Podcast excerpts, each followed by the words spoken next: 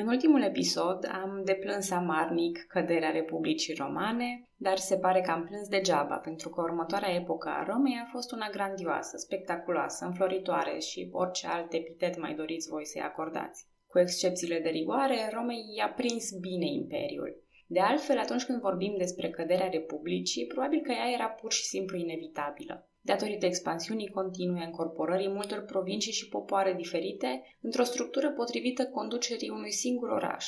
Așa s-a ajuns ca Roma să necesite să aibă împărați care și-au concentrat toate puterile de stat în propriile mâini, păstrând mai întâi aparența unui sistem democratic, deși ulterior s-a renunțat și la aparențe.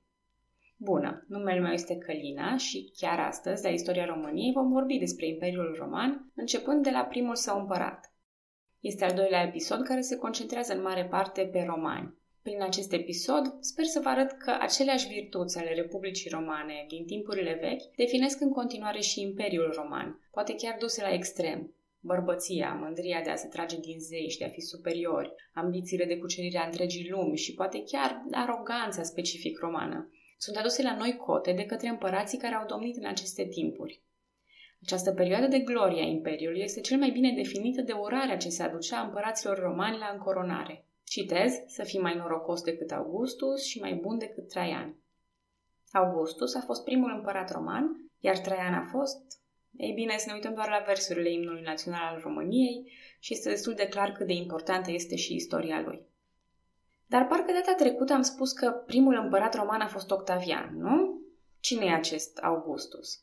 Istoricii fac un lucru foarte interesant atunci când vorbesc despre același om. Dacă vorbesc despre el înaintea victoriei definitive contra lui Marc Antoniu, îl numesc Octavian. Dar același Octavian a cerut senatului roman să primească după aceste victorii titlurile de princeps, prim cetățean și Augustus, venerabil. Așa că istoricii îi spun și ei Augustus dacă vorbesc despre Octavian ca împărat, după 37 înaintea erei noastre. Și ceea ce este interesant este că numele parcă împarte istoria lui în două. Ca Octavian e privit a fi un tânăr neexperimentat și un comandant de oș slab, la limita lașității chiar. Ca Augustus, în schimb, este văzut ca acea figură magnifică ce, în propriile lui cuvinte, a găsit Roma un oraș de cărămidă și l-a lăsat un oraș de marmură. Trebuie să fiu din nou acel gică contra care vă amintește că același om nu s-a schimbat radical în decurs de o zi de la acordarea unui titlu. Pur și simplu, pe termen lung, experiența și-a spus cuvântul, iar venerabilul a devenit într-adevăr Augustus.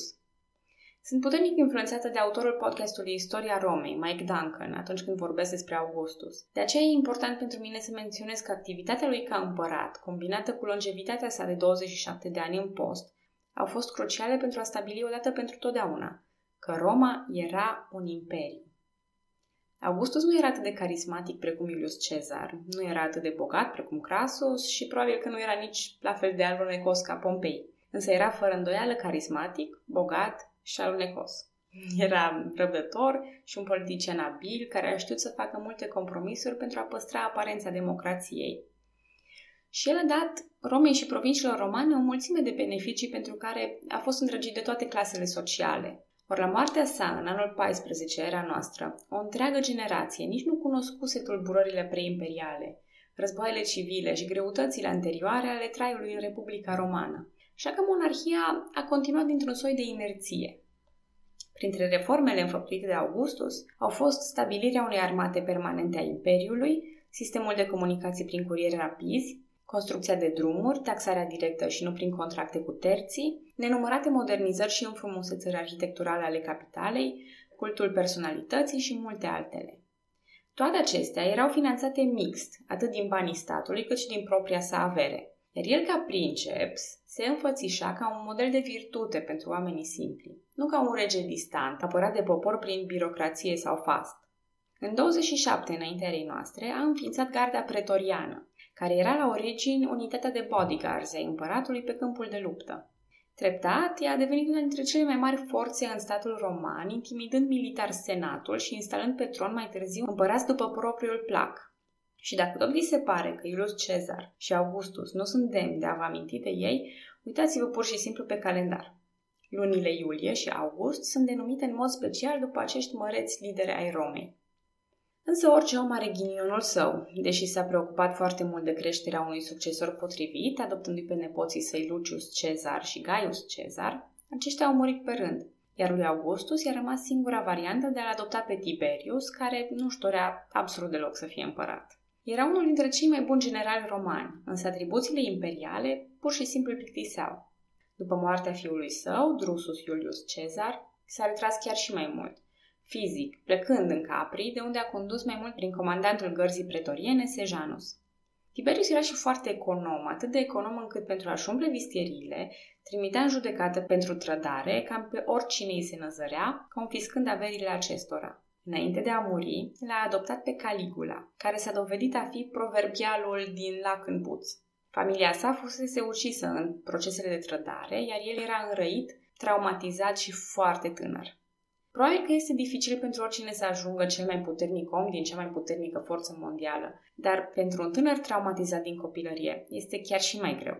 După doar 3 ani și 10 luni de domnie în care a reușit să facă praf toate economiile strânse de Tiberius, să fie acuzat de incest cu propriile surori, să-și propună calul drept consul, să însceneze o cucerire prin deghizarea propriilor soldați drept prizonieri barbari, să arunce la lei oameni pentru că era plictisit și încă alte scandaluri pe care nici nu am timp să le menționez, deja cam toată Roma își dorea să scape de Caligula. Comandantul gărzii pretoriene l-a ucis așadar pe Caligula și l-a pus pe tron pe unchiul acestuia, Claudius. Cum s-ar spune aici, în sfârșit romanii au nimerit-o. Claudius este unul dintre împărații buni. Era greu pentru romani să-și imagineze că un bărbat care nu arăta perfect și nu era un bun orator ar fi un împărat competent, iar Claudius era exact bâlbâit, ușor surd și șchiopăta. Vă recomand romanele lui Robert Graves din seria Eu, Claudius Împărat, care sunt, sigur că sunt ficțiune, sunt o ficțiune istorică senzațională și merită citite de către orice pasionat de istorie. De la Augustus încoace, care a propus că frontierele Imperiului sunt stabile și bine păzite de elemente naturale, Imperiul Roman nu se mai extinsese, însă Claudius a anexat provinciile Tracia, Noricum, Licia și Iudea, Mauretania și Britania. A prezidat asupra multor cazuri judiciare personal, a finanțat infrastructura publică prin apeducte, drumuri și canale și a rafinat sistemul birocratic, aducând și mai multă putere împăratului. Și de asemenea, Iubea enorm jocurile pe care le organiza foarte des, ceea ce putea fi doar un plus în ochii poporului. Însă blestemul dinastiei Iulio-Claudiene nu se terminase, iar următorul împărat a fost din nou unul pe seama lui Caligula. Nero, fiul adoptiv al lui Claudius, a fost cireașa de pe tortul acestei dinastii. El e cunoscut mai ales prin tirania și extravaganța sa, precum și pentru faptul că se împrietenea cu actorii și muzicienii, profesii considerate nedemne de romani. Ba chiar era mai preocupat să cânte la liră, îi persecuta pe evrei și pe creștini și era sub papucul mamei sale. Dar din nou, merită să ne punem problema dacă miturile legate de Nero corespund într-adevăr realității sau au fost coroborate mai mult din ura sa reciprocă cu nobilimea. Cert este că atunci când Nero s-a sinucis, nu exista niciun fiu, nici măcar adoptiv, care să urmeze la tron. A urmat anul celor patru împărați, în care, așa cum puteți presupune, au domnit patru împărați diferiți. Deja vă puteți da seama că nu mai era nicio cale de întoarcere la Republică, dacă nici măcar în haos lucrurile nu au luat această turnură. Ultimul dintre acești patru împărați a fost Vespasian. Despre Vespasian știm că a început lucrările la Coloseum, a mărit teritoriile Britaniei și a finalizat cucerirea Iudeii. Știm și că era foarte econom, el instituind o taxă chiar și pe colectarea urinei. De la el se pare că avem expresia banii nu au miros.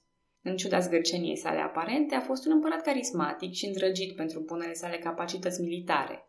Are și două premiere pe scena politică. A fost primul împărat de origine ecvestră și nu senatorială, dar și primul împărat care l-a lăsat ca succesor pe fiul său natural, Titus, fondând astfel dinastia Flaviană.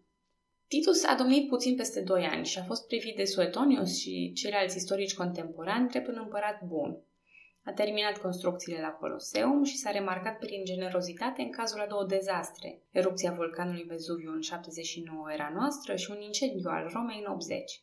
I-a urmat pe tron fratele său Domitian, care a fost și ultimul împărat din dinastia Flaviană. Sursele istorice antice nu sunt deloc blânde cu Domitian, fiind caracterizat ca excesiv de autoritar în regimul său, la limita tiraniei. Însă majoritatea acestor recenzii negative se datorează conflictelor lui cu nobilimea, din perspectiva cărora s-a scris istoria. Într-adevăr, Domitian se vedea ca un nou Augustus, un fel de despot luminat, însă îi lipsea tactul lui Augustus de a-și asigura susținerea și de a păstra aparențele democratice. El s-a numit cenzor pe viață și a încercat să reglementeze comportamentul public al cetățenilor, chiar și cel privat. Domitian a domnit 15 ani, în care totuși realizările nu au fost puține. S-au reevaluat monedele romane și s-a restructurat economia, s-au făcut lucrări de restaurare în Roma și s-au dus lupte în Caledonia și în Dacia. Deși era presat să cucerească cât de mult, a dus o politică relativ pacifistă și nu i-a persecutat nici pe evrei, nici pe creștini. Se pare, de fapt, că populația era în principiu de acord cu reformele sale și cu stilul său autoritar, chiar dacă senatorii și nobilimea erau nemulțumite. Sunt sigură că aveți acum două gânduri. Primul dintre ele este, ok, am înțeles că împărații romani erau niște parosanei epocii, au cucerit o groază și au construit o societate puternică din toate punctele de vedere. În fine. Dar când ajungem la Traian, nu el s-a bătut cu Dacii. Al doilea gând poate că ar fi, stai puțin, ai zis că Domitian a purtat război în Dacia. De ce nu vorbim despre asta? Răspunsul meu la ambele este răbdare. Pe lista împăraților Romei, după Domitian, mai e doar Nerva și apoi ajungem și la Traian. Dar Traian merită mai mult decât o simplă mențiune. Și oricum, înainte de asta, avem ceva treabă istorică și prin Dacia. În episodul următor vom vedea ce s-a întâmplat între timp cu Dacii și cum se face 1-0 pentru ei în meciul Decebal vs Domitian. Până atunci, vă doresc să fiți mai norocoși decât Augustus. Eu sunt Calina și acesta a fost episodul 8 din podcastul Istoria României. Vă mulțumesc că m-ați ascultat. Pe data viitoare!